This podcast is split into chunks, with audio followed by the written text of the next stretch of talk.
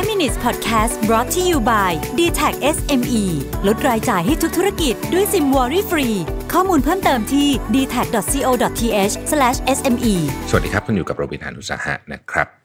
วันนี้จะมาชวนคุยเรื่องที่อาจจะไม่ได้ฟังดูรื่นรมสักเท่าไหร่นะฮะ แต่ก็เป็นเรื่องที่เราก็ควรจะต้องคุยกันบ้างนะฮะ ก็คือเรื่องของความตายนะครับ ผมเอาเนื้อหามาจากหลายซอสเหมือนกันวันนี้เอามาจาก Atlantic นะครับชื่อ What's like to learn um,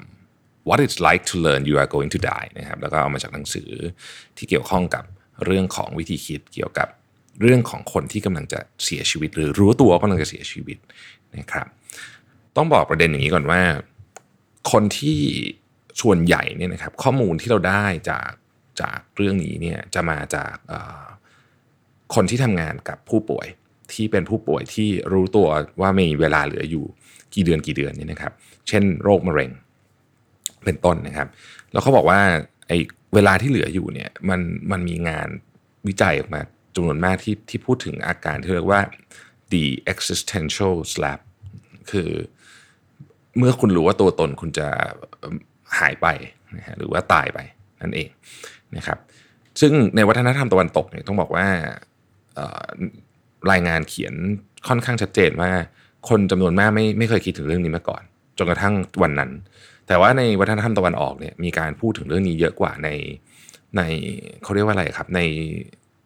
ในศาสนาหรือในอะไรแบบนี้ยกตัวอย่างเช่น มรณานุสติ อะไรอย่างเงี้ยซึ่งเราเราก็อาจจะเคยฝึกกันมาบ้างนะครับแต่คนส่วนใหญ่เนี่ยต้องบอกว่าไม่ค่อยได้นึกถึงนะฮะเรื่องของการจากไปของตัวเองนะครับ คือมันเป็นเรื่องที่เรารู้อยู่แล้วแหละ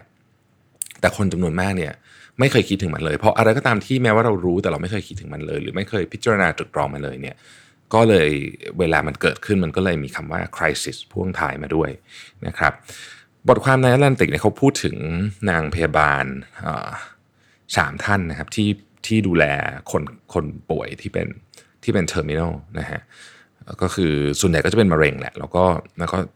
คุณหมอก็จะบอกว่าอยู่ได้กี่เดือนกี่เดือนนะครับเขาบอกว่าจริงๆเนี่ยไม่ว่าคุณจะป่วยไปอะไรก็ตามเนี่ยนะฮะสิ่งที่คนส่วนใหญ่โฟกัสที่จะไปรักษา หรือว่าช่วยยืดอายุให้อยู่ได้นานขึ้นก็คือตัวอาการทางกาย แต่จริง ๆ สิ่งแรกที่กระทบเลยหรือที่เรียกว่า first trauma เนี่ยคืออาการทางใจนะฮะตอนนี้ก็เลยมีคนที่ที่ที่เชี่ยวชาญ ด้านนี้นักจิตวิทยานักจิตบำบัดเข้ามาประกบมากขึ้นเวลามีการแจ้งข่าวทำนองนี้ให้กับคนไข้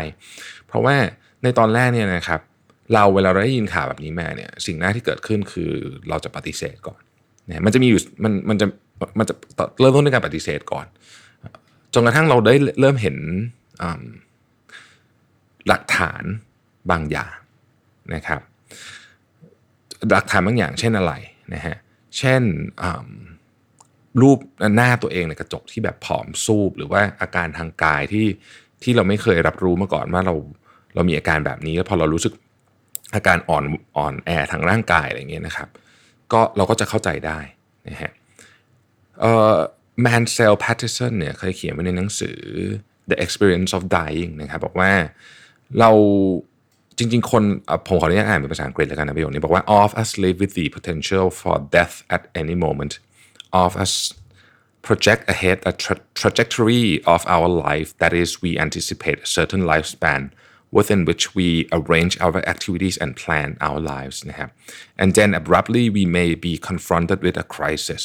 whether by illness or accident our potential trajectory is suddenly changed นะฮะคือคือมนุษย์เราเนี่ยไม่ว่าเราจะอายุเท่าไหร่ก็ตามเนี่ยเราจะมีเหมือนกับ